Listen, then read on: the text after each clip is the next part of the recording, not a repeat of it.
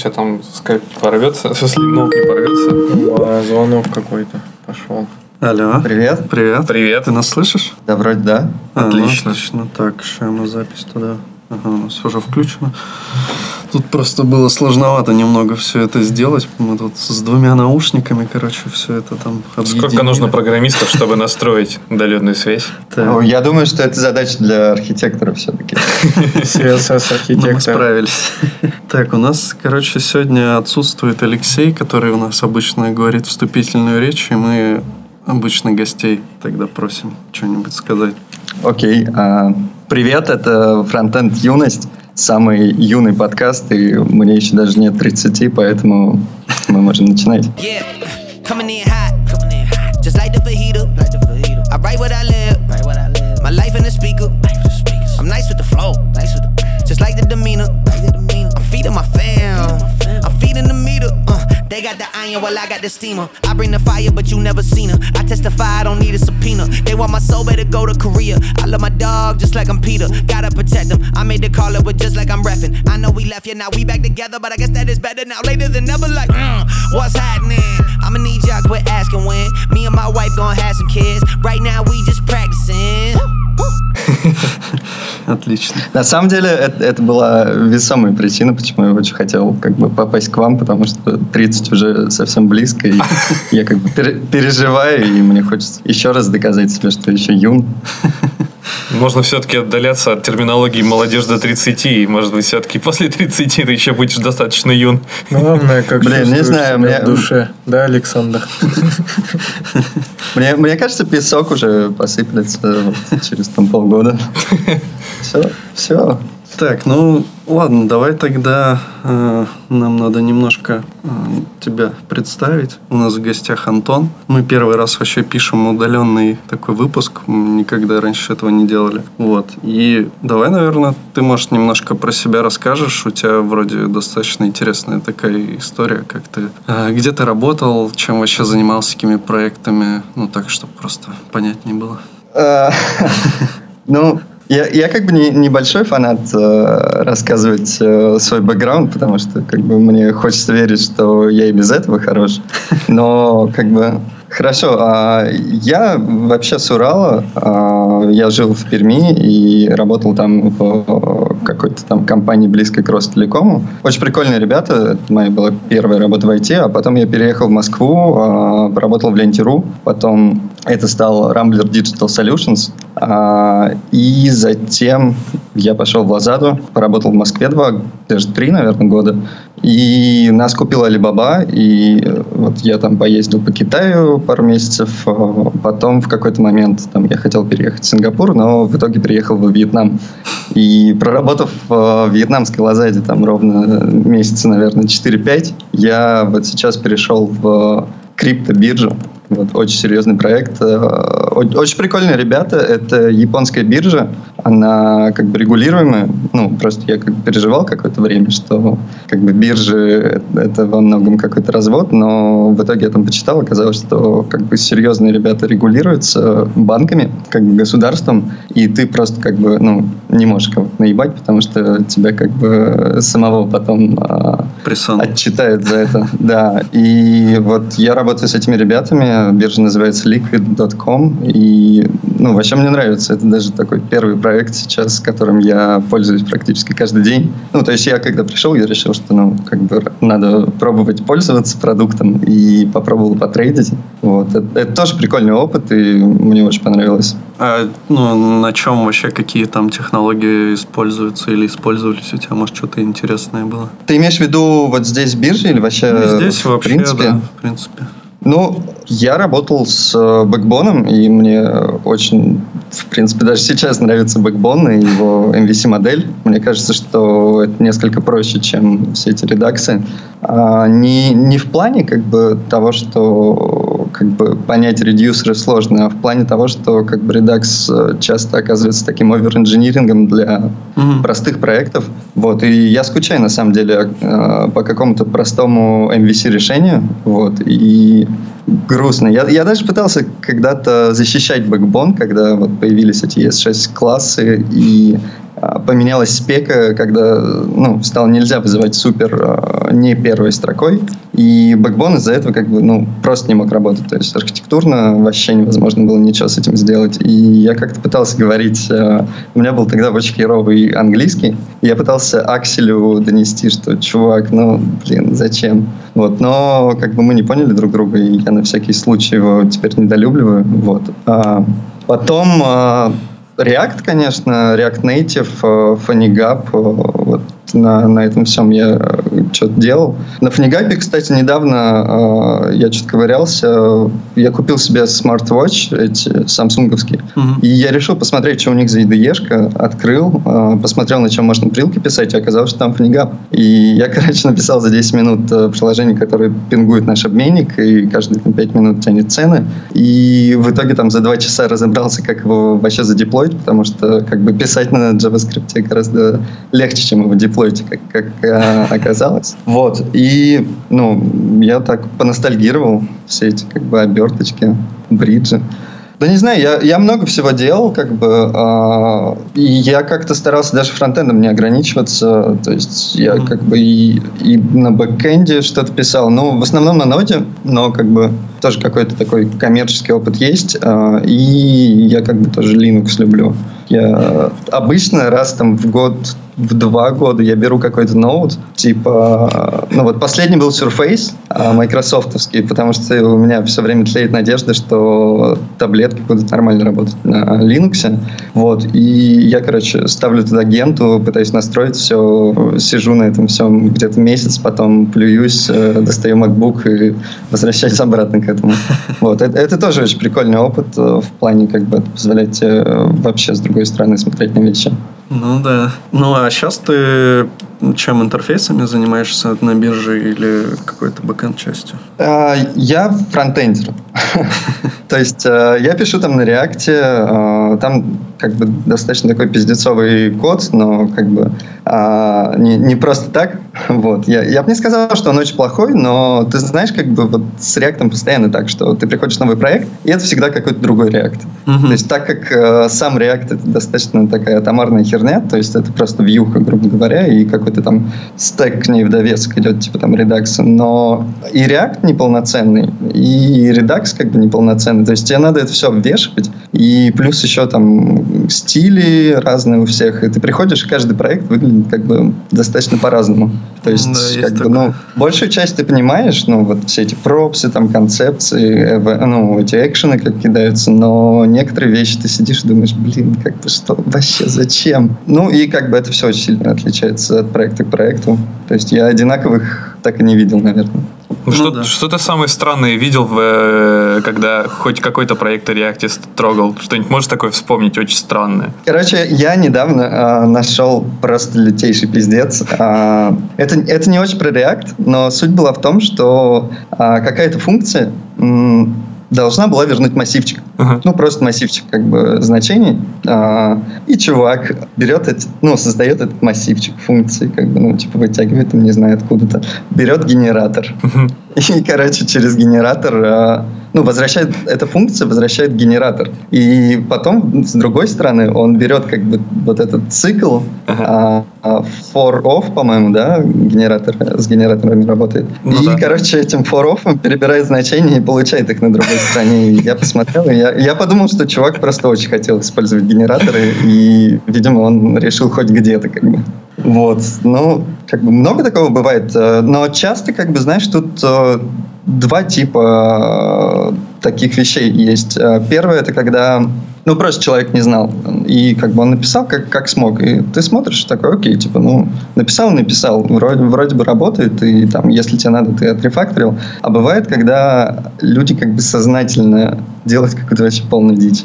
И вот таких людей я как бы опасаюсь. Ты, ну, это тоже можно понять из кода, когда ты читаешь, думаешь, блин, как вот, ну, просто так это нельзя написать. То есть чувствуется, что у человека есть знания, но он как бы решил за оверинженерить. Ну да, чувак нашел молоток и пошел стучать по всем гвоздям, какие только и нашел. Вообще, это странная такая штука. Каждый раз, когда ты реально видишь чужой код, особенно там на реакте, он всегда почему-то не такой, как сделал бы его ты. Ну, вообще, как бы, знаешь, есть такой прикол. А, я в какой-то момент я смекнул, что как бы это просто вот традиция, что когда ты пишешь проект, ну, я очень много проектов написал с нуля, вот, ну, как бы полностью ты создаешь архитектуру, там, вот, там, CMS всякие, не знаю, вот, много всего.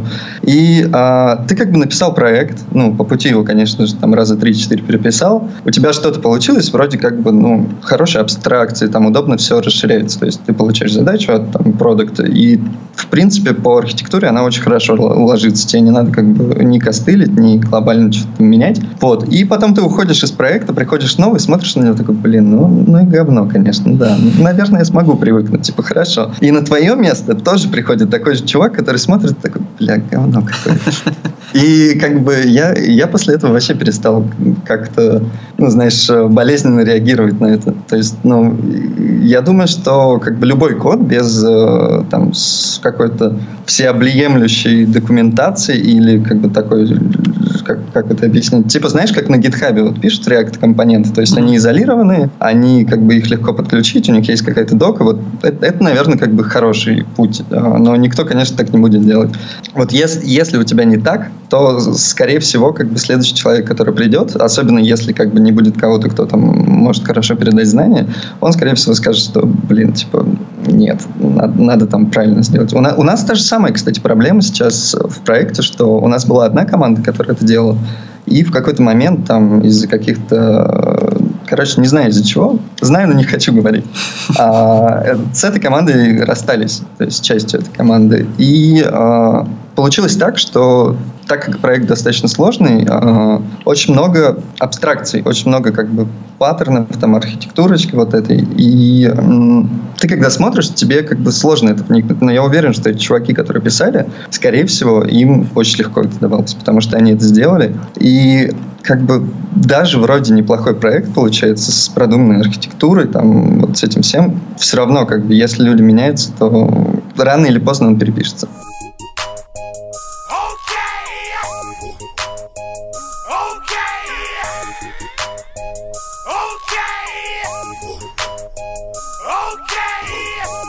Ну, мне лично, я думаю, многим тоже было бы интересно, как вообще тебе живется, например, во Вьетнаме. Что там происходит? Слушай, ну, есть как бы несколько моментов. Э, ну, я, я не буду, конечно, я, я думаю, нет смысла рассказывать вообще про культуру Вьетнама, потому что она очень сильно другая. И uh-huh. там, как бы, начиная от того, что, во-первых, все ездят на байках, а во-вторых, ты на байках можешь увидеть там, как чувак везет другой байк на байке, или как там велосипед он катит другой рукой, или там рыбок перевозит. Там, а, огромные там эти ящики с пивом. А, короче, очень много вот этих культурных моментов, и, и плюс сами вьетнамцы распиздили людей. Как бы, ну, вот классическая история, что мы заказываем воду, и ее приносят... Э, ну, ты приходишь в магазин, говоришь, ну, please deliver water to me, там, вот, вот это все. А они вроде как тебя понимают, и ты говоришь, сегодня, сейчас можешь? Как бы она такая, да-да-да. И, короче, через три дня. И как бы так вообще во всем. То есть э, это как бы если в общем обрисовать как, э, Вьетнам, вьетнамцев, то это примерно так. Угу. Ну как к этому привыкаешь все-таки. То есть это кому-то это не нравится, кому-то, ну я думаю, с этим можно смириться. Тут тепло, хорошо, ты можешь там путешествовать, ездить во всякие фукоки там или на север, где попрохладнее, типа Далата. Там очень красиво. Вот в этом плане тоже как бы в принципе ну, жаловаться не на что по IT Вьетнам, ну, я бы сказал, в принципе, всасывает. То есть э, всякие... Я был на метапах, и это, это просто вообще, ну, очень скучно. То есть это, это прям основа основы, и все сидят такие, типа, блядь, типа, реакт, там, ништяк, я прокинул свой первый пропс, там.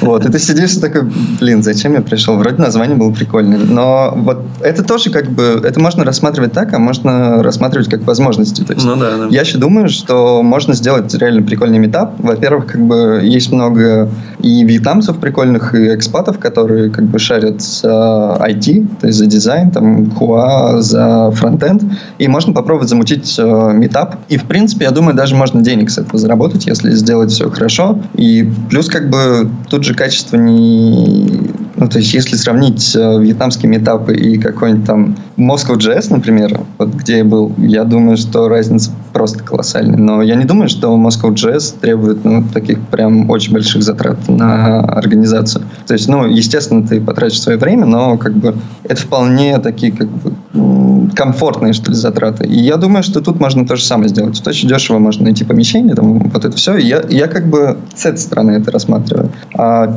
что еще интересно в Вьетнаме? Да фиг знает. Но есть еще момент, э, как бы, я его тоже оцениваю, но я бы не хотел как бы срач про это разводить. Это, это политика, конечно же, потому что я как бы вообще, я политический чувак, и мне, мне хочется быть аполитическим, но в России это сложно. То есть так или иначе ты видишь какие-то новости, и тебя это вообще напрягает. А в Вьетнаме все гораздо проще. То есть ты просто приезжаешь чилить, и мне вот это нравится. То есть я, я как бы не хочу думать про Россию, и мне тут вполне комфортно. Поэтому я думаю, что в ближайшие там лет пять я надеюсь, что как бы, я буду здесь. Ну, классно. Но вообще, кстати, есть такое мнение, что ну, в России уровень конференций ну, и метапов, он как бы сильно выше, чем ну, вообще в принципе где-либо. Ну, сейчас вроде есть какие-то там э, в Европе конференции, которые уровнем там, ну, вроде чем-то сопоставимы с нашими, но так в целом как бы, ну, тоже там всякие какой-нибудь React Амстердам, там типа большинство докладов, ну, они по сути ни о чем.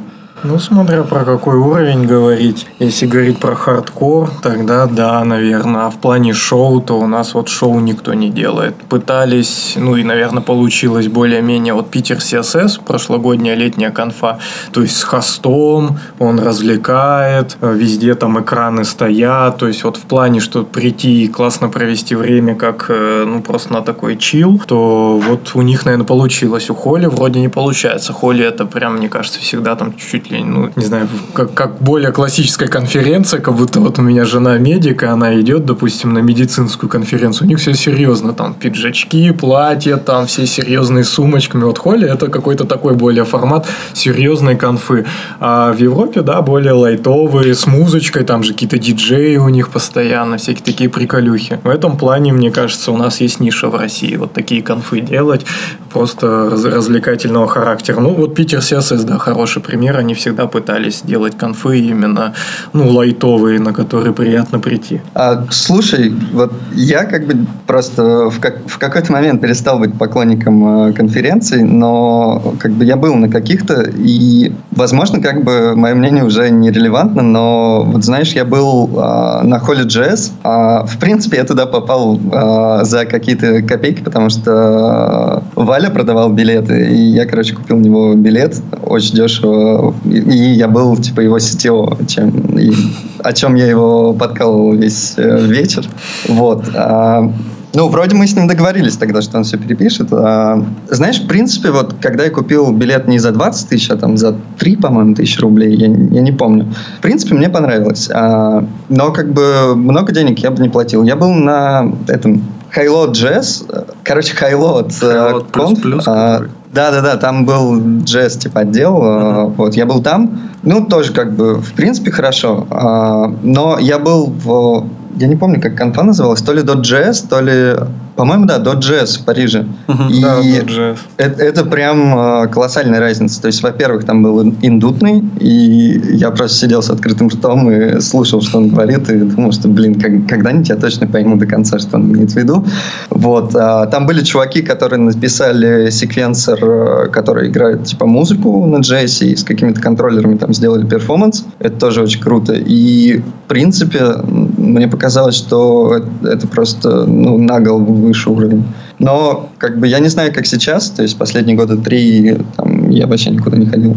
Вот. Так что, может, все гораздо лучше. Ну, так, в принципе, наверное, примерно так и осталось. Ну, есть, есть какие-то интересные штуки. Ну, там на том же холле есть очень крутые доклады. Но так как бы, ну, наверное, если ты не сходишь, ты не сильно много чего потеряешь, тем более потом можешь посмотреть. Но вообще прикольно, там можно пообщаться со всякими классными чуваками. Мне кажется, что как раз ну, тут релевантно про одну ногу, что очень много хардкора про ноду. Ну, наверное, объективно, конечно, но когда не про ноду, то это всегда какой-то не хардкор. Ну, там, не знаю, я не могу вспомнить, чтобы бац, там какой-то мега мега-доклад хардкорный про React. Это ну, таких, не знаю, не, не бывает, ни разу не слышал. И, может быть, там и нечего вообще, в принципе, да, там говорить, но мне кажется, что, в общем-то, все равно можно что-нибудь найти. Хардкорное, сложное, по пообсуждать. Ну, никто не делает, ну, потому что верстка. Более-менее хардкорное, ну, если это можно так назвать, на React Russia вот был, где чувак про хуки рассказывал, как они, типа, работают под капотом, как они устроены. Ну, Александр, вы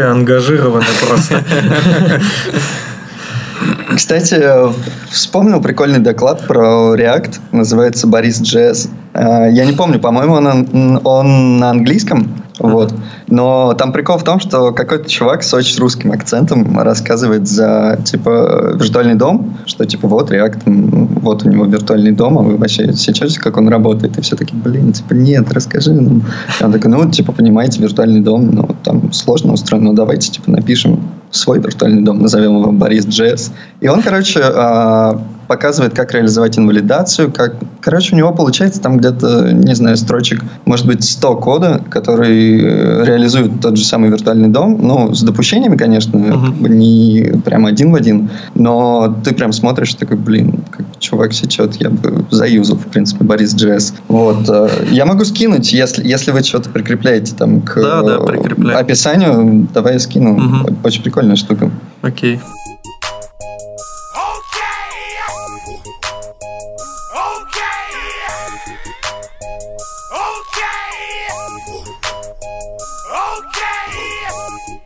Что, у вас есть какой-нибудь там план?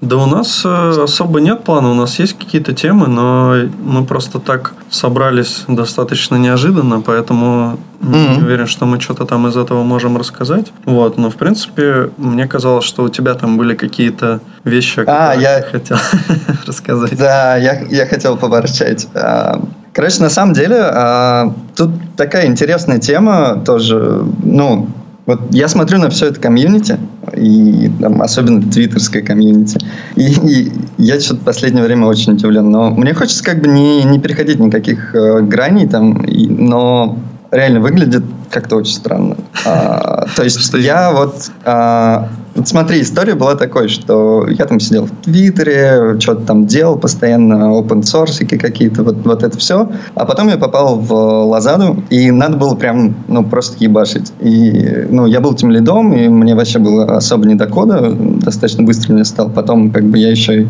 руководителем отдела стал, там вообще, как бы, можно не программировать, э, можно говорить, всем просто твой код говно, и иди переписывай, и, и как бы, тебе даже читать его не обязательно, в принципе. А, вот.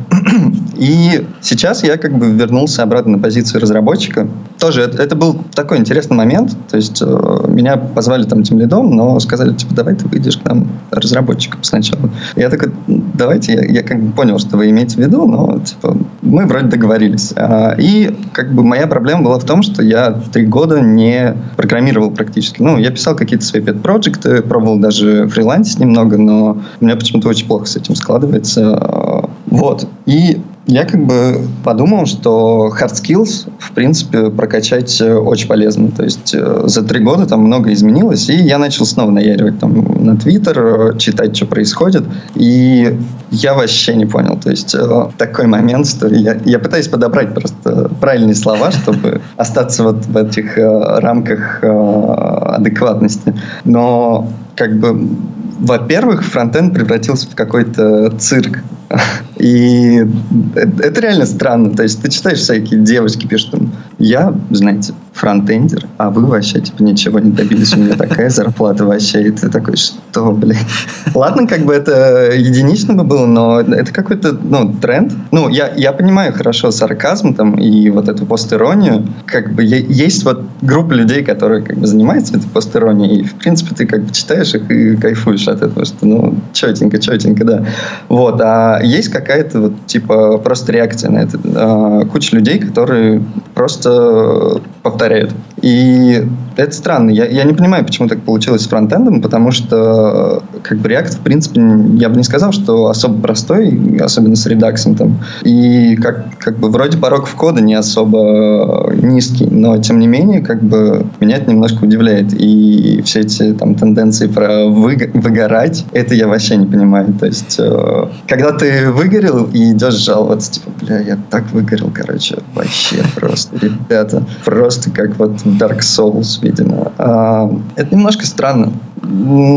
Я, я бы не сказал, что даже есть какие-то особо интересные материалы по фронтенду. То есть э, я там читаю статейки, но большинство из них ты просто проскролливаешь и понимаешь, что ну, чувак просто хотел там расписать простую вещь, которая бы уместилась в одном твите на там, пару экранов с картинками там, и с вот этим всем.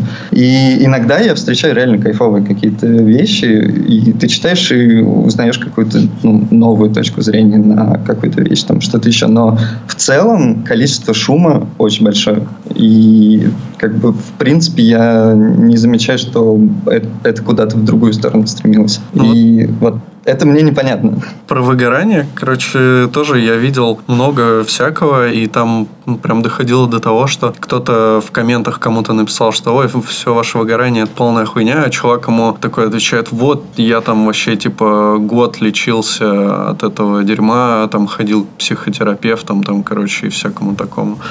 Ну, короче, это такая... Да, психотерапевт это, это тоже отдельный как бы уровень, мне кажется. Ну, у меня есть друг, который как бы начал ходить к психотерапевту, потому что у него кризис среднего возраста, и что-то он вообще не понимал. То есть ему просто не хотелось ничем заниматься.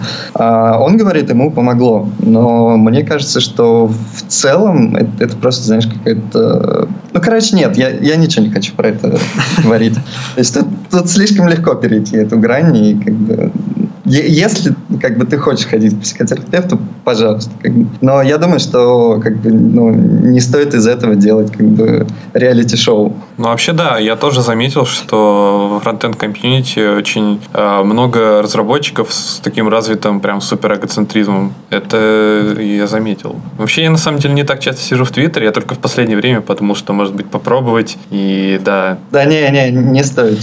Я понял. Не стоит, да. А, но на самом деле, как бы, есть прикольные, а, типа, англоязычные чуваки. Вот. И, в принципе, я даже знаю несколько классных а, твиттер-аккаунтов, которые можно почитать. Например, я слышал, что есть такая тема коллективные твиттер-аккаунты, где mm-hmm. каждую неделю меняется ведущий. И вот есть прикольный проект Jazz Underhood, кажется, называется. И я думаю, что вот стоит с него начать. Да, мы, кстати, про него как-то говорили, потому что ты вроде как немножко к этому причастен, да? Не, не понимаю, о чем ты говоришь. В общем, да. Кстати, нам даже кто-то писал, и хотел, я ему скинул, по-моему, чтобы он тебе написал, но не знаю, писал кто-то тебе, нет. А, я не знаю, как бы пока ничего не хочу говорить про это. Есть как бы идеи на этот счет, и может быть что-то как бы случится. Вот. Как, как только это случится, как, ну, если все заработает и все будет хорошо, я думаю, что тогда как бы этот конвейер может э, заработать. Но в принципе принципе, тоже вот э, про Underhood э, момент в том, что как бы хочется иметь э, интересный аккаунт, который пишет про фронтенд, и хочется, чтобы там был вот этот вот плюрализм, то есть разные точки зрения, и мы всегда старались как бы искать чуваков, которые вот, знаешь, одну неделю ведет чувак, который топит про BEM, что типа только BEM спасет фронтенд, и у тебя вообще нет выбора, то есть ты должен два подчеркивания использовать. Ну и ему там в комментах пишут, нет, давайте два минуса минус оставить.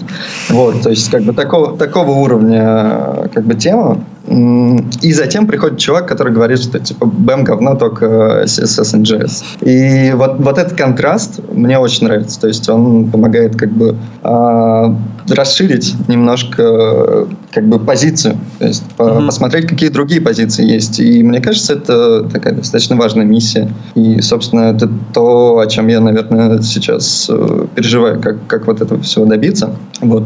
Но посмотрим, как бы. Не, не хочу ничего обещать. Ну да, будем ждать.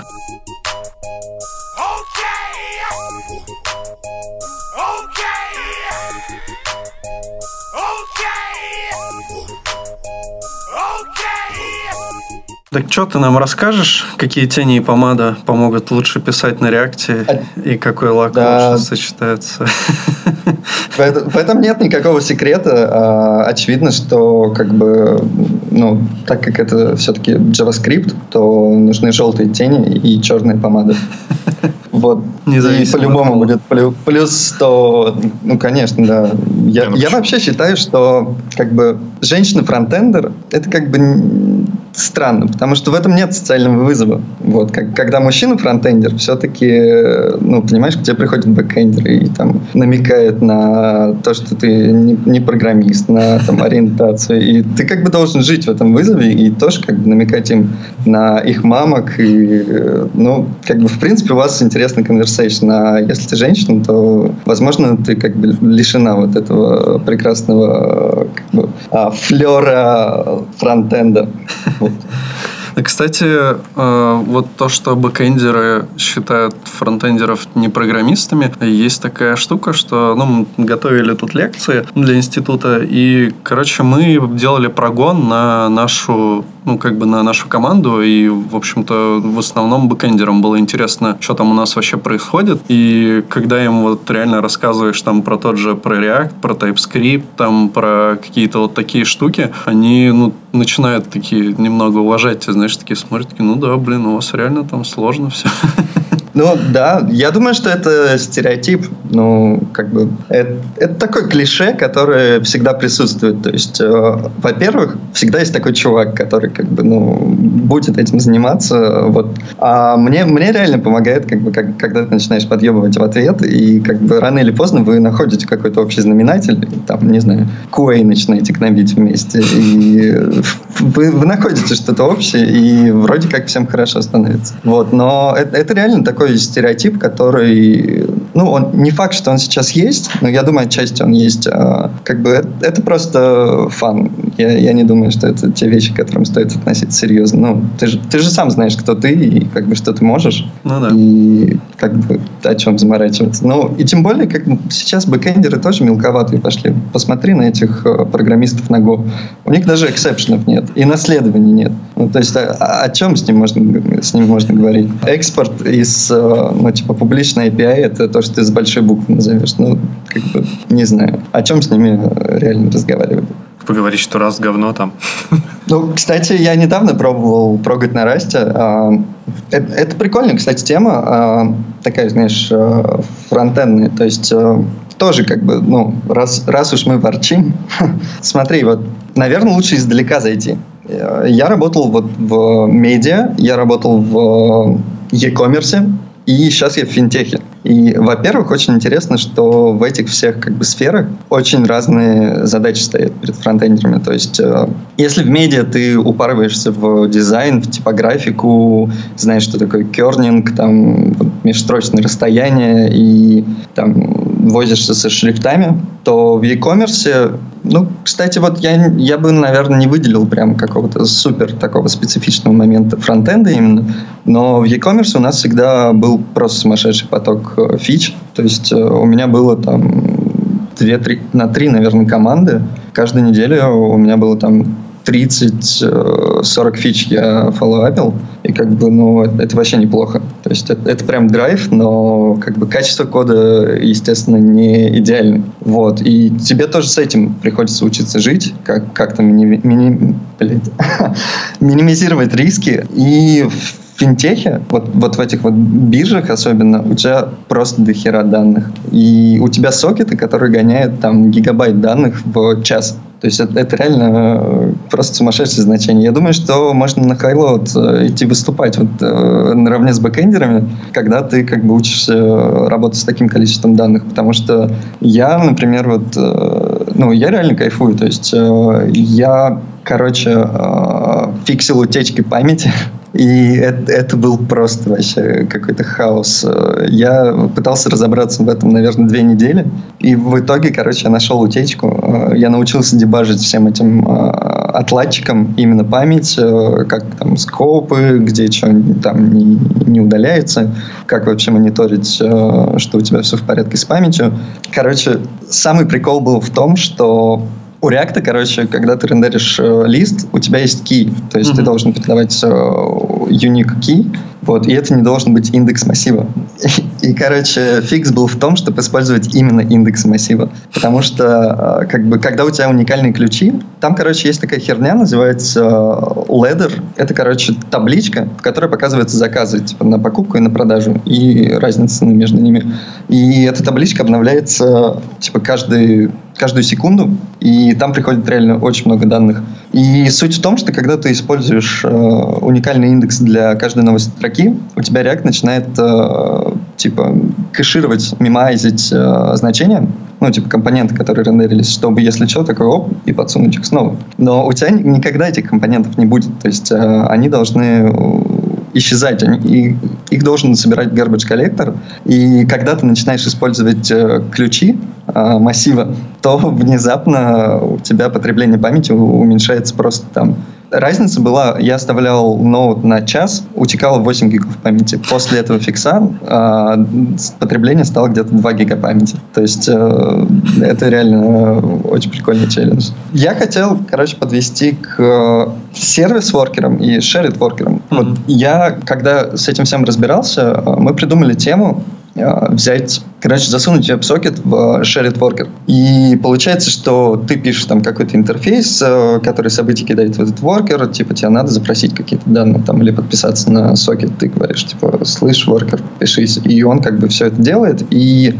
у тебя, если открыт там 10 вкладок, то считай, у тебя гигабайт в час умноженный на 10 вкладок. И тут получается, что часть данных ты переиспользуешь, потому что люди часто открывают одни и те же там пары, часто открывают одни, ну, типа, главную страницу и просто там ждут по ней что-то. И получается, ты как бы реально значительно уменьшаешь э, потребление сети, и это очень круто. А, но там вообще столько как бы тонкостей. Во-первых, э, я, когда начал это делать, я подумал, что неплохая идея, пожалуй, залезть в бактрекеры браузеров и посмотреть заранее, что меня ждет. И оказалось, что там как бы есть нюансы. А, я уж не помню все, но вроде как бы мне ничего не выпало из этих багов, которые там были, но как бы ты чувствуешь, что ты работаешь с сырой технологией, то есть которая вроде как-то работает, вроде как бы все хипстеры уже одобрили, но на самом деле как бы она не, недостаточно зрелая. И, например, вот как бы когда ты запихиваешь э, туда сеть, э, получается, что ты не видишь вообще, что происходит. То есть э, у тебя где-то JavaScript твой кидает события, оно там уходит э, молча в shared worker, и shared worker там делает запросы, но ты не видишь запросы, которые они делают. Э, это, это, кстати, реально прикольный кейс, потому что я думаю, что как бы, если ты хочешь скрыть какой-то запрос, то отличный подход просто засунуть его в shared worker и дернуть его через как бы просто события в этом воркере. А, ты, кажется, писал никак... недавно, да, про это. Да, я, я, короче, размышлял, стоит ли мне как бы зарепортить, но в итоге я заленился, но как бы не знаю. Может быть, э, потому что когда ты используешь сервис-воркер, но на самом деле там интерсептор для фича идет же в сервис-воркер, то есть ты как бы перехватываешь события фича и как бы можешь там так или иначе отреагировать. Ты, короче, видишь эти запросы в сервис-воркере, а в shared-воркере нет. И ну, это достаточно неприятно. И плюс а, вообще сам, самый такой э, эпичный момент, который был с э, Shared Worker, э, я думал дня два, наверное, как, как этот баг пофиксить. Э, суть была в том, что вот ты открыл вкладку, она работает, вот ты открыл еще одну, или там пошел в Google, не знаю, читать Википедию, вот, и ты возвращаешься на вкладку через пару минут, и она просто замерзла, то есть вообще ничего не происходит. Uh-huh. Ты такой, типа, блядь, черт, типа, что случилось? Ты начинаешь смотреть и не понимаешь, что произошло. И я, короче, так смотрел, так смотрел. Потом подумал, что вкладка по-любому засыпает. Начал читать спеку. Там. А, в итоге а, оказалось, что как бы, вкладка реально засыпает, но если вкладка имеет real-time connection, типа веб-сокета, она не должна засыпать, потому что... Ну, или там музыка какая-то играет. Потому что это может там, типа, прервать вот этот user interaction и обломать пользователя. А это все на проде было, и там CTO писал, типа, что за хуйня, вы вообще фронтендер или кто там? И ты сидишь как бы и, разбираешься. В итоге получилось так, что когда ты выносишь веб-сокет в shared worker, у тебя не остается real-time connection в, во вкладке. И браузер почему-то считает, что как бы реально все, как бы можно просто типа в гибернацию засовывать вкладку и не париться. И это тоже странно. То есть я думаю, что браузер должен смекать, что ты используешь shared worker, который использует как бы WebSocket. И ну, это странновато. Ну, в итоге я просто создал коннекшн еще из вкладки, пустой просто, и все заработало. Но как бы очень много вот таких вещей, то есть когда ты пытаешься быть там на типа вот этом bleeding age, куча всякой херни происходит. И это, это тоже такой момент, как бы, что у нас очень много всяких модных опишек появилось, э, очень много всего. И на самом деле, как бы глобальное качество, оно не такое хорошее. То есть э, очень много проблем. Даже я что-то там переверстывал, то ли с таблицей, то ли что-то такое, я, я уж не помню. И сейчас, что там было такое очень достойное. А, во-первых, Flex Direction а, работает по-разному в а, браузерах. Firefox по какой-то причине а, Короче, когда ты ставишь Flex Direction Reverse, он э, почему-то не, не понимает, что скроллить надо тоже в обратную сторону. Он как бы делается наоборот. А нормальные браузеры как бы нормально делают. И я нашел тоже баг трекера Firefox. Это, этому багу года три, наверное. То есть э, Flex, э, модная херня как бы и, и такое. Понятно, что это как бы достаточно такие э, как бы крайние случаи, но этого много. Блин, ну вот на самом деле все, ну, то, что ты рассказал там про шеридворкеры и так далее, это, ну, такая как раз штука, про которую можно было бы, мне кажется, рассказывать на каких-нибудь э, прикольных там конфах. Это мало кто а, вообще в этом знаешь, разбирается. Да, меня однажды, я, короче, однажды собеседовался в одну прекрасную компанию с э, прекрасным человеком, э, спикером и вообще успешным э, комьюнити-мембером, знаешь, а, с которым я думал, что мы там даже в каком-то виде друзьяшки, и он, короче, начал просто валить меня, типа, слышь, а как ты можешь ускорить там скорость загрузки сайта? Я такой, ну, типа, блин, не знаю, там, вся вот эта стандартная фронтендская uh-huh. херня, типа, скрипт вниз, там вот, и так уже, и эдак, и там уже про чанки сказал, такой, нет, типа, херня. А с сервис-воркерами это работало, я такой, блядь, думаю. Ну, короче, меня завалили, и про сервис-воркеры я просто прочитал, пока ехал в такси, первую же статью на Хабре, и такой, а, ну, вот, все, как бы понятно. И это тоже странная тема про собеседование. Мы, мы можем обсудить это. Как бы, да, да. У меня есть э, как бы такое сильное мнение на этот счет. Но по поводу конференций, я, я не знаю. То есть мне кажется, что shared workеры и как бы, вот такие темы, про них как бы прикольно слушать, потому что ты думаешь, что ты, как бы, знаешь, прикасаешься вот к прекрасному, там, э, видишь вот э, какие реально проблемы там стоят перед тобой. Но на самом деле, как бы, если ты просто хочешь это сделать, ты берешь и делаешь, и ты разбираешься за один-два дня. И, в принципе, как бы, понять концепцию очень быстро. То есть ты открываешь просто статью на MDN, читаешь, как бы, что это дает, зачем это сделано, пытаешься прикинуть как бы use case, и все, ты все понял. Дальше как бы уже исключительно техническая возня, которая, скорее всего, у каждого будет немножко своя, поэтому как бы не знаю, можно это растянуть, как бы, и плюс еще я люблю вот эту тему, что доклад должен продавать, поэтому все после конференции приходят и собираются переписывать их э, проекты. Вот, не знаю, как бы, я бы не стал, наверное,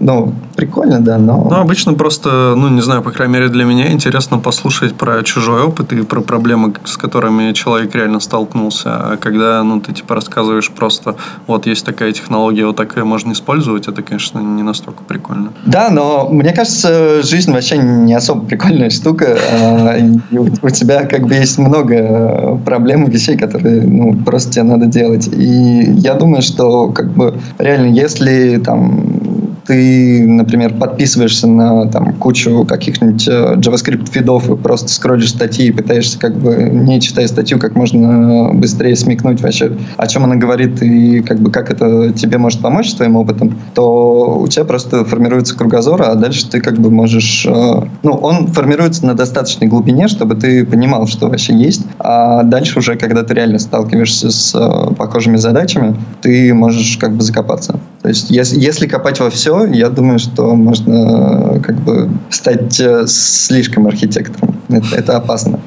Новая должность, слишком архитектор. Да. Ну давай тогда можно про собесы поговорить.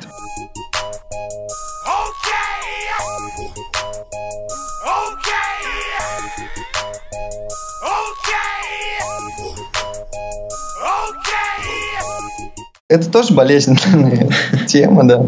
Но я так понимаю, что у нас мы под флагом, знаешь, ворчания сегодня. А, а, я, я реально а, не помню практически ни одного собеседования, которое бы оставило какой-то там положительный положительные ощущения после этого. То есть ты постоянно приходишь и как бы смотришь, как э, другой чувак просто выебывается и как бы показывает, что у него вот типа такого размера член. И ты такой, бля, ну я просто на собеседование пришел, я, я не хочу доставать свой член как бы и показывать, что у меня тоже как бы не маленький. И ну это, это реально такая как бы, знаешь, э, как, как это назвать, античная вещь. То есть как бы вот как, как это было в каких-то там племенах, не знаю, в доисторический период, так, так в принципе и осталось. Просто вокруг этого вырос еще фронтенд, а, как центр мира, и как бы так, так происходит. Как бы, знаешь, я, короче, все, все свои работы нашел как-то не то чтобы без собеседований, но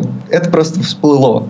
Вот последнюю работу вот эту вот в крипте я нашел в курилке. Я просто вышел там из э, Лазады покурить. Я стою, курю, какой-то чувак стоит, и он такой, типа, чё, как? Типа, я такой, ну, вот, фронтендер, типа, он такой, класс, мы, типа, хантим. Я такой, ну, ништяк, ну, знаешь, я, типа, а, senior менеджер фронтендер. Он такой, да, это херня, типа, сейчас возьмем. Такой, ну, ладно, типа, давай поговорим. И мы встретились, э, у нас было типа, как они это назвали, техническое собеседование. Пришел прикольный чувак, э, американец, в шортах. Я такой, как дела? Типа, давно в Хашимине. Он такой, блин, только вот месяц назад, типа, из Японии приехал. Вообще отправили, типа, вот, ну, искать там людей в офис, и вообще, я типа, не знаю, что тут делать. Такой, ну, слушай, брат, говорю, давай бухнем там. Ну, и, короче, у нас завязался диалог там за жизнь, за ценности. Вроде мы поняли друг друга, и в конце я говорю, ну, слушай, типа, технические вопросы будут? Говорит, блин, ну, типа, надо. Ну, ну, давай, типа, ну, чем отличается промис от осинковый? Бля, ну, типа, знаешь, это одна и та же херня же. Ну да, ну да, все, классно. Собственно, это, это все собеседование, которое у меня было. И вот от таких вещей я реально кайфую. То есть, какая разница? То есть, э, если у тебя достаточно опыта, ты можешь прийти и разобраться во всем. И если ты достаточно как бы заинтересованный человек, ты это сделаешь. И вот это я считаю важным. И я как бы очень люблю таких людей. И ну вот, да, мы, в принципе, а, тут тоже, наверное, все согласны с такой точки зрения. Как бы еще, когда ты... Ну, вот я собирал команды.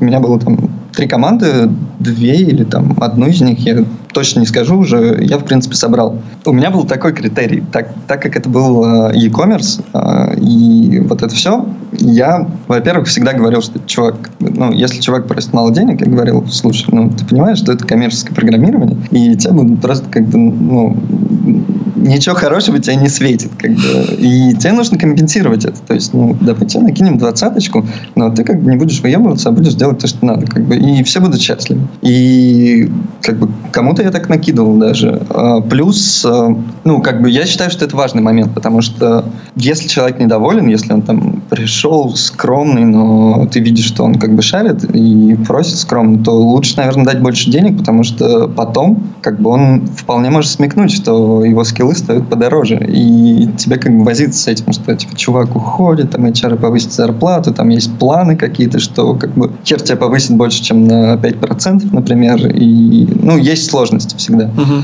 Плюс, как бы я всегда смотрел на самих людей. То есть э, я пытался представить, вот представь, там пятница, вечер, э, все, значит, э, пьют пиво в офисе, все уже как бы, ну, на низком старте собираются домой там или куда-то тусить дальше, э, и ты как бы приходишь к чуваку и говоришь, слушай, дорогой, такая ситуация, что как бы надо вот кое-что еще поправить, там пиздец, типа, напротив. И вот я как бы пытался представить эту ситуацию, насколько я могу как бы нормально договориться с человеком. То есть, э, если это там супер интровертный чувак, скорее всего, как бы, может быть, ты можешь его там продавить, чтобы он это сделал, но как бы никому из вас от этого комфортно не будет. Будет очень сложно понять, как бы, потому что ну, такие люди обычно как бы не так ясно выражают свои мысли. То есть они как бы и обидеть тебя, может быть, боятся, и еще что-то. И это, это может быть э, проблемой. Супер альфачит тоже как бы так себе.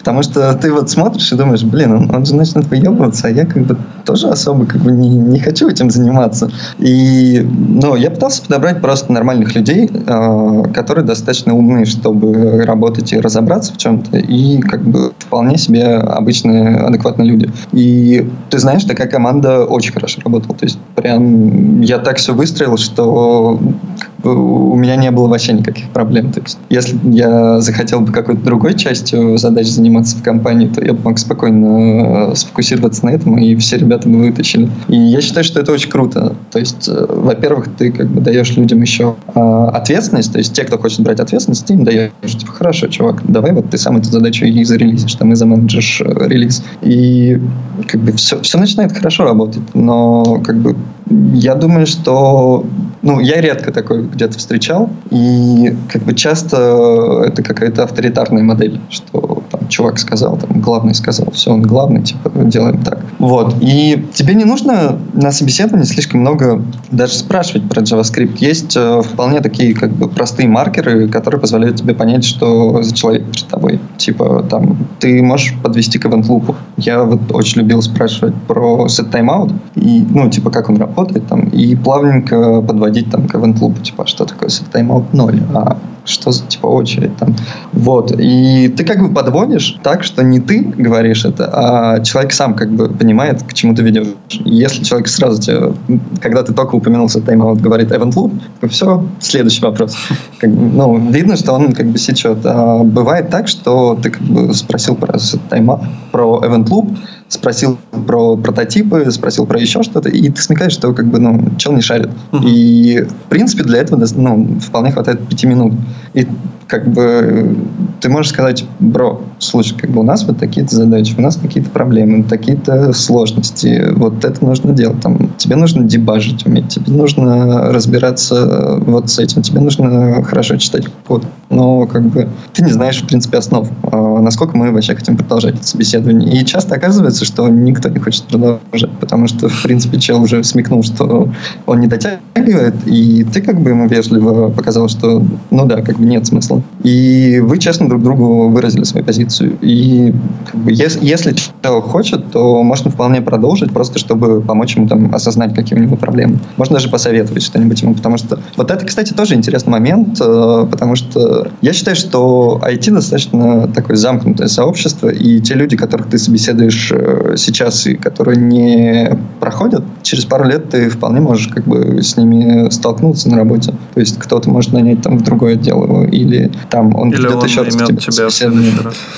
Или он наймет тебя. Это тоже может быть э, как бы вполне и приятнее в такой ситуации как бы встретиться с друзьями, а не там а, один долбоеб и второй пидор, который гнобил вопросами. И как бы вы стоите, смотрите друг на друга и такие, бля, здравствуй, хорошо, да.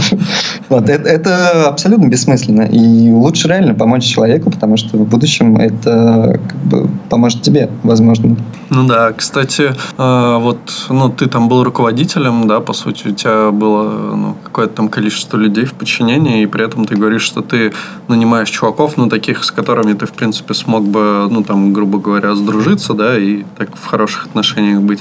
Не бывало у тебя такого, что ты там нанимаешь кого-нибудь чувака, а у вас там, ну, вроде все классно, а потом он, ну, начинает, например, э, херово работать как-нибудь, и, типа, ну, тебе надо вроде ему как-то об этом сообщить? Было, было, да. А, я считаю, что как бы есть э, вообще один единственный принцип, который очень хорошо работает э, не только во фронтенде, не, не только там в управлении, а вообще в принципе в жизни. Это честность. То есть если ты честен с собой в первую очередь и как бы честен с другими, ну в принципе я думаю, что как бы все могут не договаривать что-то, но как бы глобально ты не должен наебывать никого. И когда ты видишь, что чувак плохо работает, ты как бы подходишь и спрашиваешь, чувак, как бы, ну, понимаешь, э, как бы, я, знаешь, посмотрел твои pull реквесты и он уже напрягся, ты такой, я как бы не очень доволен. Ну, что происходит?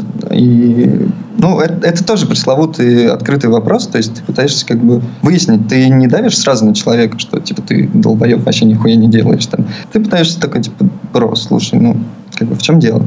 А, потому что как, мы все работаем за бабло, и нам всем бабло платят за наш труд. И, соответственно, если ты не как бы производишь вот этот коммитмент, то зачем ты нужен?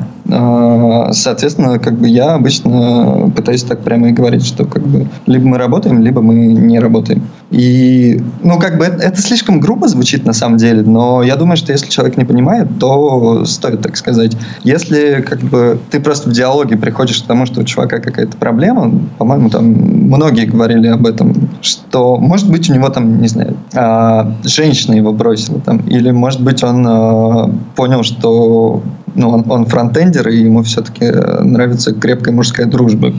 Может, у него что-то, что-то значительное в жизни случилось, как бы ты, ты пытаешься понять. И если ты понимаешь, ты можешь сказать, слушай, может, тебе там в отпуск сходить, или, может быть, тебе как бы, ну, там, не знаю, что, что-то сделать. Может быть, тебя задачки попроще давать, пока ты как бы не придешь в себя. То есть, э, на самом деле, э, как бы честность тут в том заключается, что тут нет, как, ну, ты можешь построить отношения начальник-подчиненный, но на самом деле это не важно. То есть э, это отношение человек-человек. И как, как на собеседованиях, так и в работе. То есть ты должен э, по-человечески относиться к другим, если ты хочешь, чтобы к тебе относили себя человечески. И как бы это работает в обе стороны. То есть если к тебе э, относятся как к какому-то мудаку, ты можешь как бы прямо сказать, типа, как, какого хера мне вообще на это время тратить. То есть я не хочу с этим разбираться. Пусть там он зайдет к HR, например. Вот. Но если вы по-человечески относитесь друг к другу, то вы всегда можете обсудить проблему и найти как бы способ ее решения. И это очень большой плюс, который дает э, очень большое преимущество вообще в жизни. Ну да.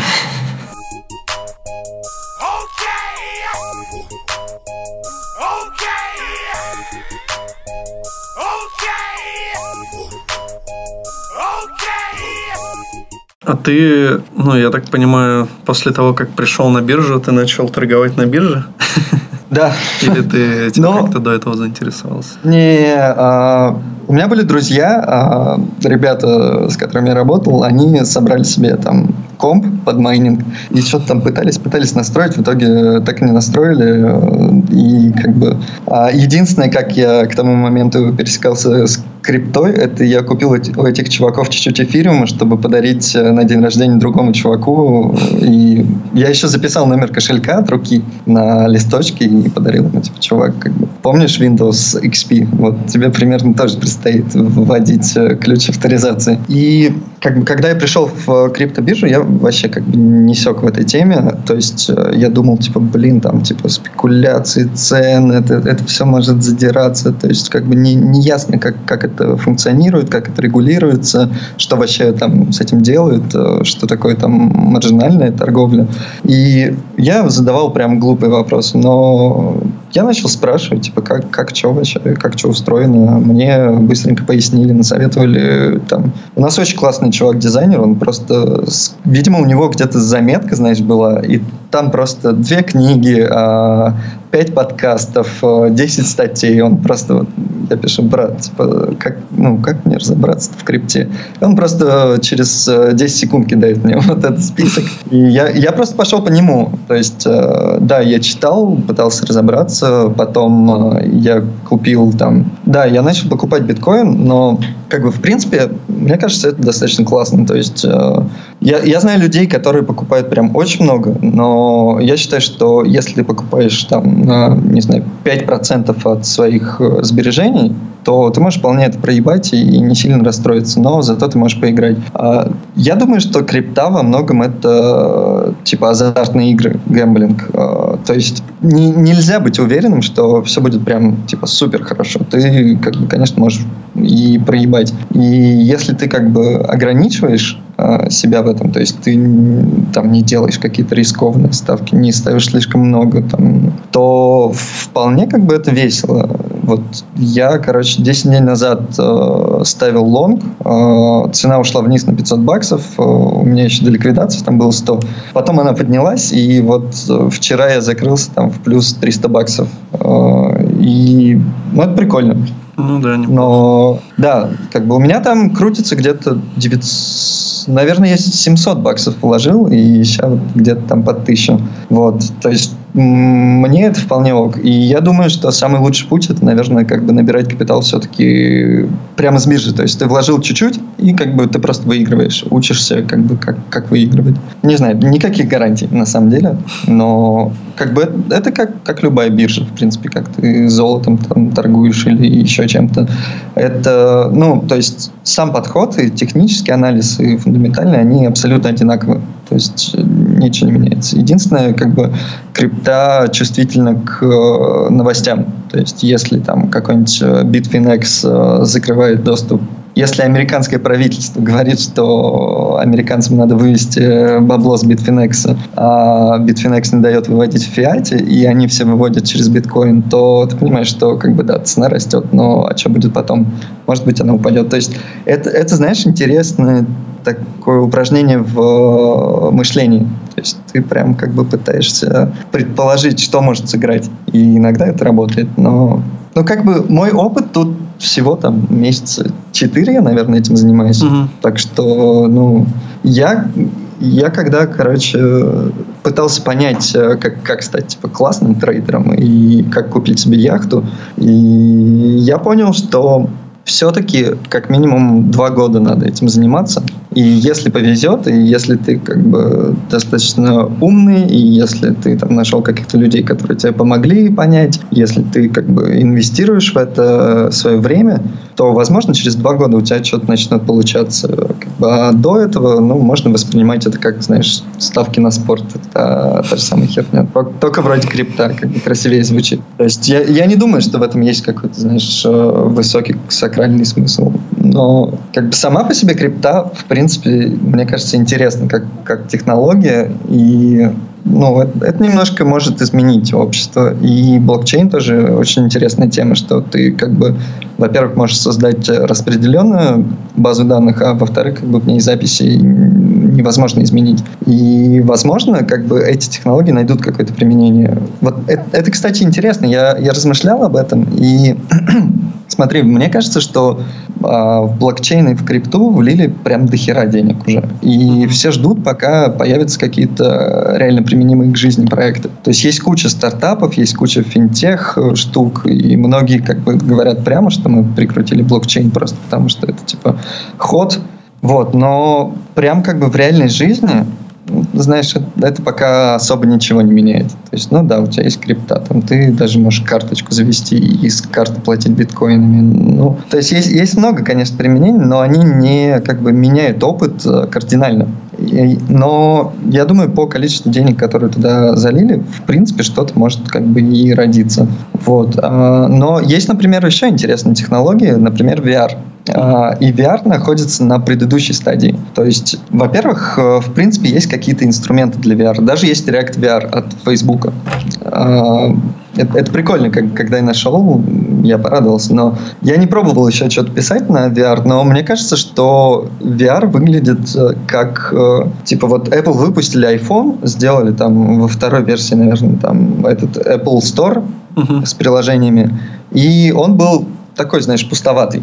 И, в принципе, как бы это, это свободный рынок. То есть туда можно зайти, сделать что-то прикольное, и, возможно, это как бы выстрелит. И конкуренция там не очень большая. В VR сейчас, мне кажется, что похожая ситуация в плане того, что, в принципе, есть дешевые гаджеты. Вот я купил себе этот э, Oculus Go, он стоит там 200 баксов, по-моему, или что-то такое, и работает вообще без там, компа, смартфона, без, без всего. И ну, я думаю, что это относительно как бы доступная цена. То есть это уже не там 60 тысяч рублей, не 1000 баксов. Uh-huh. А, игры, по большему счету, вообще просто полное говно. То есть как э, это, это качество флеш-игр, наверное, которое было э, вот там в начале 2000-х. То есть да, ты можешь себя развлечь, но в принципе как бы ну ничего серьезного нет. Приложений там тоже особо как бы нет. Ну, остается только Pornhub. В принципе, как бы я думаю, что это достаточно интересное применение этой технологии. Но я думаю, что как бы сам, сам вот этот маркет, он достаточно свободен для новых идей. И плюс мне кажется, что VR, скорее всего, а, перейдет в AR. Ну да. А, потому что VR очень модальный. И ты реально как бы либо в VR, либо в реальности. А AR может как бы тебе реально помочь. Ну, я, я очень жду какой-нибудь use case, когда ты надеваешь там очки типа Google Glass и читаешь какую-нибудь статью, и он тебе типа вот это слово, типа вот такой-то перевод, или там вот у этого термина такое-то определение. И это реально прикольно бы было. Я думаю, что как бы можно, если начать на VR э, экспериментировать, то это может э, реально быть э, классным, можно сделать что-то хорошее. Тем более VR, как бы основной концепт VR в том, что он позволяет передать опыт. То есть ты можешь, э, ну типа вот, ты можешь почувствовать себя на концерте Нирваны, например, там, или, не знаю, как бы почувствовать, э, как, как выглядит там, мир с э, крыши Нотр-Дама, на которой уже вряд ли кто-то побывает. Вот. Но то есть как бы ты реально можешь что-то сохранить, и ты почувствуешь что-то ну, близкое. То есть ты, возможно, можешь понять эти там, как, как это назвать, воспоминания или впечатления. И я думаю, что как бы в эту сторону можно думать и можно найти какое-то применение. Ну да, но... И тем более там JavaScript. У VR есть проблема в том, что тебе нужен отдельный девайс, который только для этой технологии, как бы, по сути, сделан. Да. Ну, оч- очевидно, что как бы сама технология тоже незрелая. И очевидно, что там через лет пять, может, или через два, там может э, случиться какой-то заметный прорыв. Но сейчас как бы ничего не происходит. Но тем не менее, как бы, если ты веришь в эту технологию, возможно, как бы можно что-то попробовать сделать. Но мне как бы лень, мне не очень хочется с, именно с VR заморачиваться. И, и с э, криптой, блокчейном тоже похожая ситуация. Я думаю, что они могут э, очень сильно изменить мир, но там через лет 50. То есть э, это реально, ну, через лет 50 э, реально мы, может быть, там будем там, платить э, биткоинами или какой-то другой криптой. Там вот э, все будет там типа супер по блокчейну, государственные системы можно вполне сделать, там штрафы. Потому что это, это, ну, есть очень много применений, я думаю. И, возможно, через лет 50 мы увидим, как, как это применили. То есть я не думаю, что это быстро поменяется, но я думаю, что это интересная технология, которую как бы давно обсасывают. И пока что еще как бы не, не нащупали что-то. Ну да, его вроде как пытаются где-то применять даже в государствах. Но вообще блокчейн, конечно, сама все технологии интересна. Вроде как она же достаточно давно существует, просто, по-моему, пока вот не придумали, типа, ну, валюту какую-то делать на, на этих технологиях, оно как-то не очень кому-то нужно было. Я не скажу тебе. А, я читал white paper биткоина, но я так понял, история крипты, она вообще такая, что про как бы криптовалюту думали очень давно, то есть чуть ли не 70-х, и были чуваки, которые там как-то продвинулись в этих всех исследованиях, конечно же, как бы там какого-то чувака считают Сатоши, вот, но никто не знает, кто такой Сатоши, вот, а, но как бы достаточно давно с этим экспериментировали, и были какие-то варианты, но они все были завязаны именно на центральный сервер, uh-huh. и как бы идея биткоина в том, что тебе не нужен э, третий как бы валидатор то есть сейчас э, банки существуют, потому что есть там один чувак, который хочет передать деньги другому чуваку. Им нужен какой-то арбитраж, который скажет, что типа, да, сделка валидна, у тебя там есть деньги, у тебя там есть кошелек, вы можете как бы вот как эти, мимасик с э, собачками, а теперь ебитесь. Вот, как бы, примерно так это работает. Но а, с биткоином тебе не нужна третья сторона, потому что решается проблема двойной траты. То есть э, Сатоши поставил это вообще типа, на первое место, что как бы если ты можешь решить проблему двойной траты, а тема в том, что как бы у тебя есть чувак, и он в одно и то же время, практически там с одним и тем же таймстампом, отправляет два запроса на покупку. И э, лаг системы может быть э, больше, чем э, дельта между этими двумя запросами. И по как бы какой-то причине он может э, купить два айфона. Типа один у этого продавца, mm-hmm. один у этого. И как бы сделка закроется, а бабло-то одно. И как бы ну, не ясно, что произойдет. Кстати, в эфир, по-моему, всплывала эта проблема, когда они там экспериментировали с э, этими алгоритмами, не помню, как, короче, это называется, но периодически в крипте, особенно когда вот пытаются от э, proof of э, work отказаться, ну, это, короче, а, тема, из-за которой вот все эти майнинги происходят, то есть э, двойная трата, а, эта проблема решается тем, что тебе просто, ты подписываешь по факту любую транзакцию огромным количеством вычислений. И эти вычисления нельзя сделать быстро. Соответственно, как бы там так все устроено, что я, я не очень эксперт, и я как бы все-таки фронтендер, а не бэкендер. И, а, как бы я сложно, наверное, объясняю, и я не уверен, что я сам понимаю. Но, короче, просто из-за того, что тебе нужно из-за того, что этот алгоритм сложен к э, нахождению именно правильного блока, но очень прост для проверки, а, получается, что как бы вся эта система работает. И я так понял, что блокчейн — это как бы как раз изобретение Сатоши.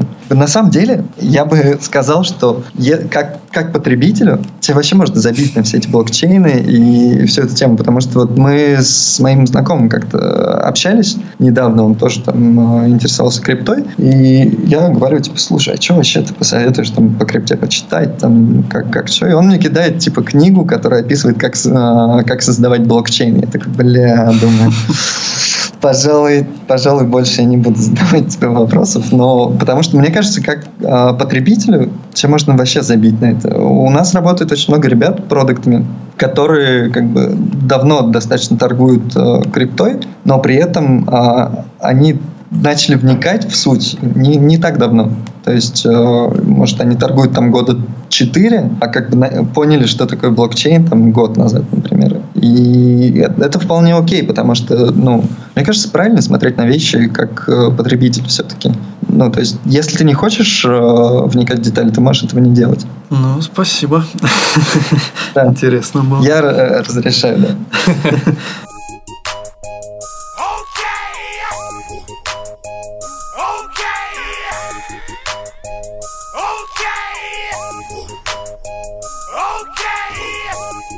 Чем ты еще занимаешься в свободное время, кроме торговли на бирже? Я, я знаешь, вообще очень э, творческий и разносторонне развитый человек. И у меня есть э, множество различных э, хобби. Вот. Надеюсь, достаточно как бы, пафосно звучал. А, я, я на самом деле э, занимаюсь музыкой и фоточками.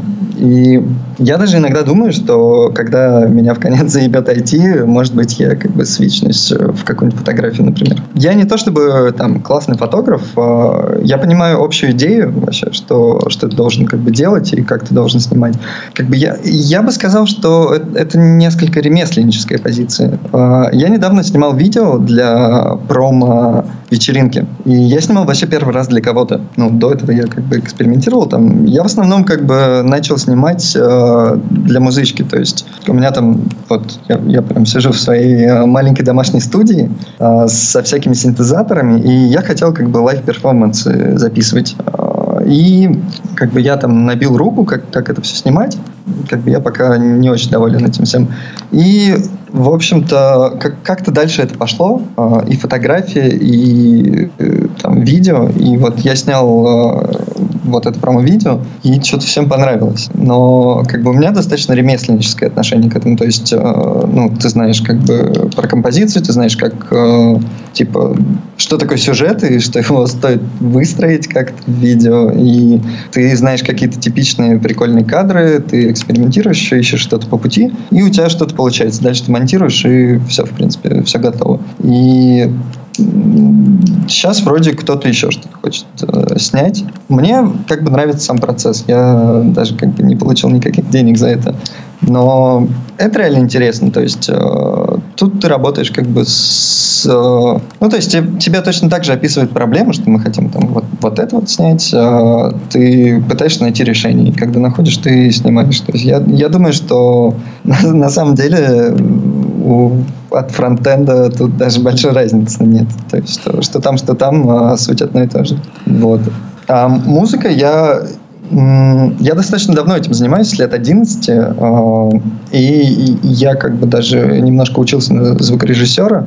Ну, мне это все просто нравится, но я пока как бы особо никуда не двигаю это дальше, чем хобби. Я хочу поиграть в клубе, вот это, это сейчас мой супер план. И я уже два месяца пытаюсь как бы что-то сделать для этого. И у меня не очень получается. То есть я там пытаюсь написать какие-то там технотреки. В принципе, как бы я, я более-менее понимаю, как это писать, но как бы меня не впечатляет то, что получается. И вот сейчас у нас, типа, я как-то жаловался на жизнь своему другу диджею, он сказал, типа, слушай, возьми, говорит, э, просто какой-нибудь Deep Tech или там, не знаю, какой-нибудь более минималистичный электронный жанр, где не так много инструментов и все достаточно пустовато. И просто там поверх э, накрутить синтезатор. То есть ты как бы заранее сводишь треки, включаешь эту подложку и там накручиваешь что-то на синтезатор, который что-то играет в этот момент.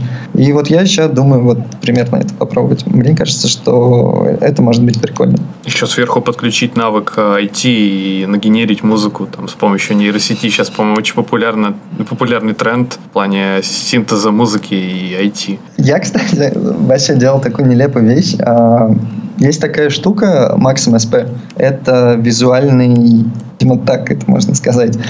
И, а короче, можешь повторить, когда было... что-то ты куда-то пропал на эти пару секунд? Maxim, короче, это называется Maxim SP. А, это была отдельная компания, Cycling 74, по-моему, называлась. Они выпустили визуальный язык программирования. Ну, типа, ты, ты там таскаешь э, всякие там формочки, протягиваешь, э, типа, там, связи между ними и что-то там программируешь. Я, короче, сделал какую-то вообще бессмысленную херню. Типа, я взял тогда какое-то квадратное уравнение, хер знает зачем, а, и генератор случайных чисел, я запихивал как бы, получается. Ну, это, это было абсолютно бессмысленно, но это издавало какие-то звуки. То есть, знаешь, это, это прям был рандом, но как бы в каком-то диапазоне. А, то есть ты просто говорил рандомные частоты, которые играть, и они как бы по диапазону просто сжимались из-за этого квадратного уравнения. Вот, но я до сих пор не понимаю, в чем был смысл, но просто, просто ради фана. И как бы, мне кажется, программирование музыки это тоже прикольно. Но не, не знаю. Я, я, короче, достаточно, знаешь, простой человек в этом плане. И мне в последнее время я понял, что мне не хочется возиться с там, звуком или возиться, вообще, в принципе, возиться. То есть мне хочется прийти и сделать. И из-за этого я пытаюсь как бы как можно проще все делать. И реально жить становится легче. Мне кажется, сейчас вообще концептуально идет прикольная такая история для людей. А, люди, у которых есть идеи, но нет талантов. Ну вот, допустим, у меня есть там какие-то желания что-то с изобразительным творчеством, ну то есть с рисунками. Угу. Но рисовать я не умею. И кажется, вот я захожу, какой-нибудь нейроночки излагая свои идеи, ну какие-то концептуальные, естественно, не просто там закат, а что-нибудь, какую-нибудь концептуальную штуку, которая вот сама по себе уже имеет определенную стоимость. Ну как идея. Конечно, минимальная ее стоимость в таком виде, но тем не менее. Скармливаю, нейроночка это рисует, и я потом, ну там продаю продаю или доношу до людей. То есть у меня нету навыков там рисовать, да, каким-то образом, но есть много идей. Вот такой я прям умный. И кажется, что ну, появятся такие люди, которые вот просто бац, объясняют там нейроночки, она а делает. может появиться нейронка, которая поймет, что какую можно концепцию создать, и с другой нейронки скормит идею, и все. А такое, кстати, а, ну что-то что похожее, да, уже тоже и было я думаю, появится нейронка, которая поймет, что вот ты со своими фантазиями фантазиями, скорее всего, мешаешь э, сакральному творческому акту, и, возможно, как бы стоит убрать все человечество и заняться творчеством, уже не отвлекаясь на этих глупых э, людишек.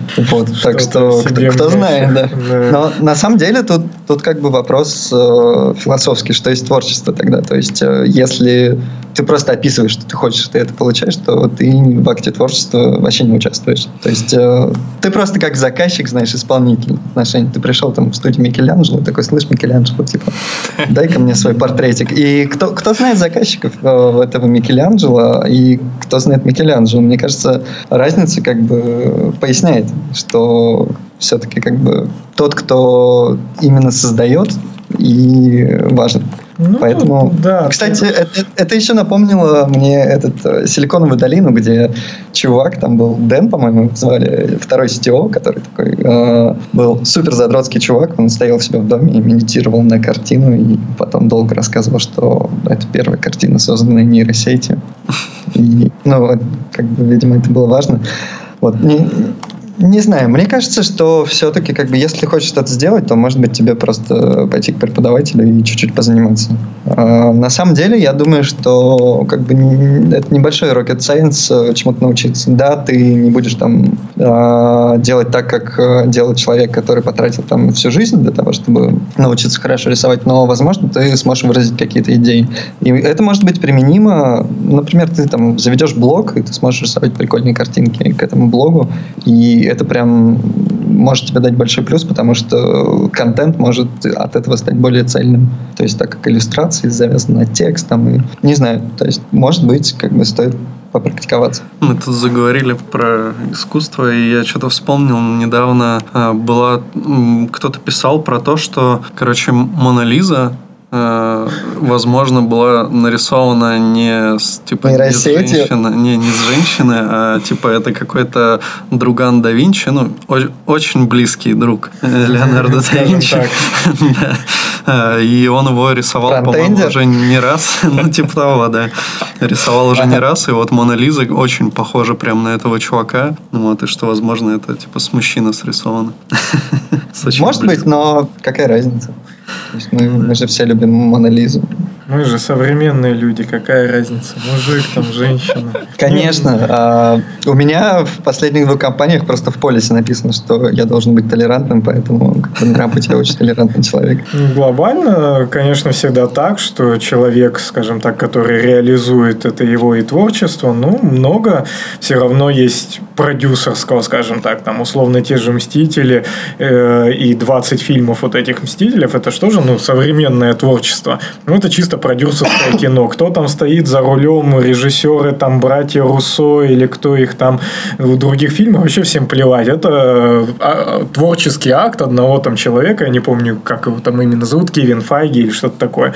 То есть, это явно его творческий акт, хотя он ни разу за режиссерский пульт там или за операторскую эту работу, за камеру, да, не вставал. Поэтому, ну, чаще всего так, ну, бывает по-разному в целом. Ну, кстати, слушай, вот э, если это это теперь переложить на IT, то можно, наверное, то же самое сказать, что как бы любая компания — это, вероятно, творческий акт э, создателя компании. И если это как бы продолжить, то получается, что каждый отдел, ну, то есть там каждая вот эта проектная команда или каждый там фронтенд, бэкенд отдел и вот это все, это тоже как бы все строится вокруг э, личностей то есть э, вокруг людей, которые это создают. И сама команда может э, являться вот этим актом творчества. И это тоже интересно.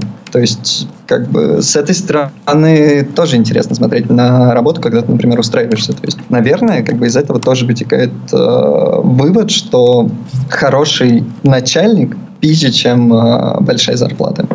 То есть человек, от которого ты можешь многому научиться, человек, который как бы имеет большой опыт и много чего создал, возможно, как бы гораздо более ценный, чем деньги. Ну да, ну и вообще, когда ты попадаешь в команду, ну или там в компанию, где очень много разных интересных людей, ты можешь оттуда получить как бы намного больше, чем тебе казалось. Но деньги тут, тоже тут, кстати, нужны. Ну, конечно, конечно, да. А, а, Тут, кстати, тоже а, может быть такой момент, что вот представь, да, там структура компании, вот этот торг-чарт, а, где там над каждой группой людей стоит какой-то другой человек, как бы вся эта субординация. И а, если как бы кроме вот этих людей а, есть какие-то другие супер творческие единицы, типа, ну, как, как их назвать, там, суперзвезды, вот, то, возможно, как бы это может конфликтовать. То есть, по, поэтому, как бы, мне кажется, что нельзя создать Dream Team из там, супер программистов, потому что каждый будет выебываться. Ну, в, в этом и суть. Ну, как, как и... Реал Мадрид. Собрали Реал Мадрид, а он, в общем-то, ну, там, взял и проиграл, потому что каждый единал, как у нас во дворе говорили, когда в футбол играешь. Угу. Да, а, знаете, что я хочу спросить? А, вот мы вот, знаете, про искусство говорим, про серьезные вещи. А, вот мы все пишем код, да, и этот код является актом творчества или нет? Как, как вы думаете? Согласно российскому законодательству, То есть, да. А, кстати, интересно. А, просто, с одной стороны, а, очень много людей говорят о программировании как именно о творческой профессии.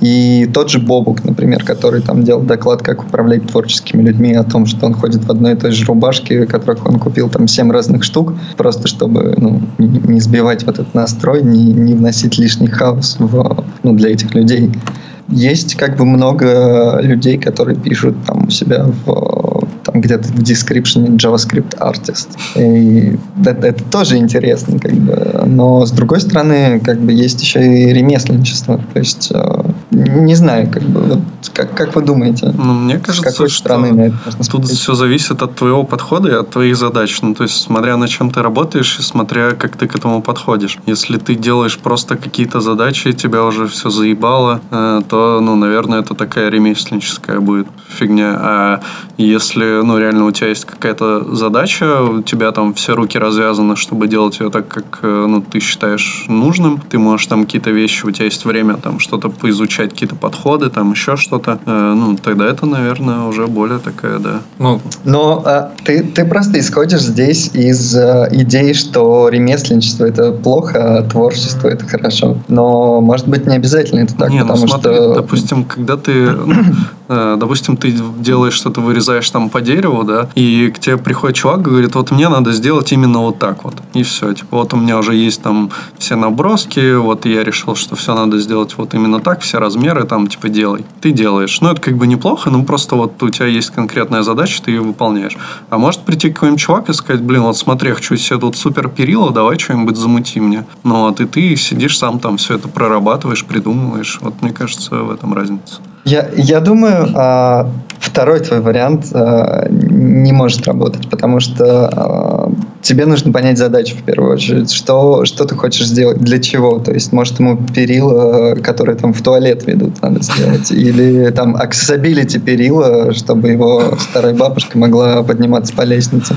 Или, может быть, он хочет повыебываться перед друзьями тем, какой у него охуенный дом и насколько детально проработан перила. То есть, не зная задачу, ты можешь ошибиться. И как бы ты должен понять задачу. И, возможно, даже люди, которые приходят и говорят, типа, слушай, ну вот у меня все нарисовано, типа, мне племянник нарисовал, и типа, заебись, вот давай сделаем так. Возможно, они тоже как бы вполне, как бы с ними можно вести диалог и найти какое-то реально классное решение для всех. Ну, как бы не, не очень ясно, как бы, ну, я, я бы не был уверен, что ремесленничество это плохо, потому что ты сперва как бы выясняешь задачу, потом решаешь эту задачу.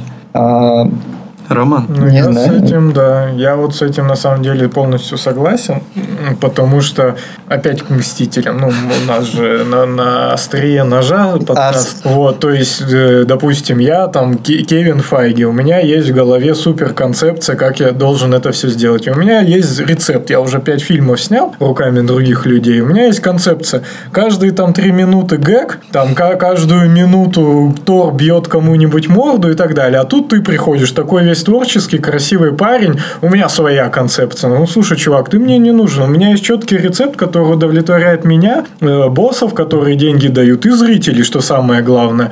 И как бы э, тебя зовут чисто ремесленником, но это же тоже круто. Они признали т- э, твое мастерство, ну, исполнительство, Х- хороший исполнитель. Это тоже важно, что в одном случае тебя берут как творческого человека, а в другом случае, что ты комфортный исполнитель, э, который все сделает четко, как тебя попросили, понимая, да, задачу, что ты снимаешь тут, блядь, не, не артхаус какой-то там офигенный, а ты снимаешь чисто развлекательное кино. Это же тоже круто, это понимать и это суметь сделать. Это довольно сложно сделать развлекательное кино. Я, я думаю, тебе при этом дают определенную свободу. То есть, э, что у тебя есть э, некая зона ответственности, и ты вполне свободен делать так, как ты захочешь, там, и экспериментировать так, как ты захочешь. Но как бы у тебя есть четкая цель, ты, ты должен э, решить достаточно четко поставленную проблему.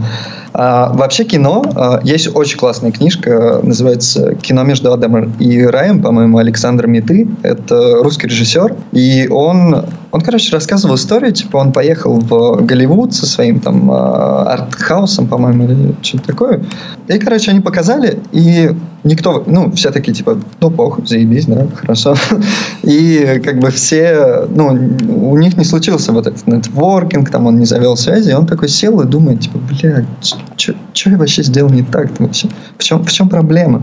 И потом он, как бы, начал упарываться, и он понял, что есть, э, как, как и везде, на самом деле, есть э, инструменты. То есть у тебя есть саспенс, у тебя есть там э, ассоциация, то есть э, в фильмах очень важно, ассоциируешь тебя, э, ты себя с каким-то героем или нет. И у тебя есть э, как бы драматическая перипетия. Вот это, это прикольная тема, мне очень сильно нравится. Идея в том, что это, это часто используется вообще практически во всех фильмах.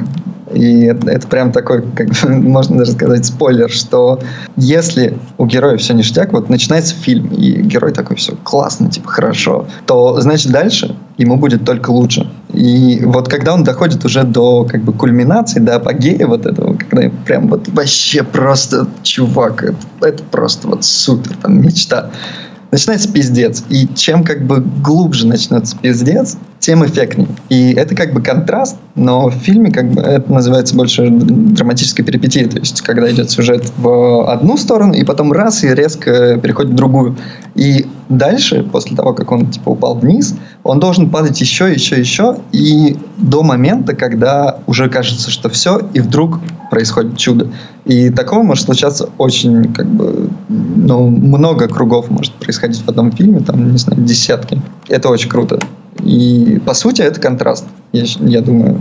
Но есть э, очень серьезный вопрос. А раз уж мы говорим о «Мстителях», то с какими персонажами вы ассоциируете себя? Хороший вопрос. Блин, это сложно. Я вообще последних Мстителей я точно не смотрел. Я, по-моему, смотрел только одни какие-то. Блин, а я, кстати, Ну, мы, даже не мы можем просто марвеловских э, героев взять тогда. как бы. кто, кто, с кем вы себя ассоциируете? Вот черт, я, Ну, наверное, с- я- я, наверное, сразу могу сказать, что мне прям сложно. Я замечаю в последнее время, что я, ну, как бы редко себя вообще с кем-то ассоциирую. Ну, мне сложно ответить на это просто. Наверное, ни с кем. А, Ну, вообще, ну, реально. Кон- коне- Конечно, это сложный вопрос, и в, в этом его и смысл, что не, не так-то просто на него ответить, но уж постарайся. А, Ну, кто я кто у нас есть там? Тоже сход, Тор. там не задумываюсь, например, с кем ассоциирую. Ну, конечно, охота себя ассоциировать с Железным Человеком, кто там он, плейбой, миллионер, там кто-то там еще. Ну, то есть с пиздатым чуваком, конечно, лучше себя ассоциировать. Не, я, я имею в виду, что как бы у, у каждого есть э, какой-то свой вот э, human being, э, своя хуйня. То есть то, каким ты являешься человеком, что какие для тебя ценности близки. А ты можешь быть, ну, как Тор, например, такой вот прямолинейный чувак, который там э, может э, пе- переебать своим вот этим молотом. А, Ты можешь быть Хелой, например, вот, а, которая просто олицетворение хаоса и разрушения.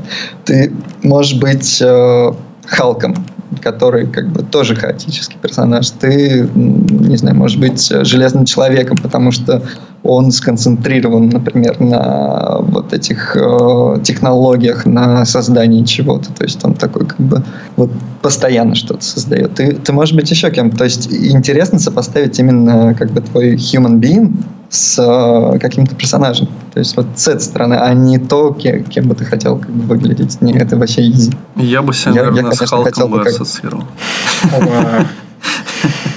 Халк крушить.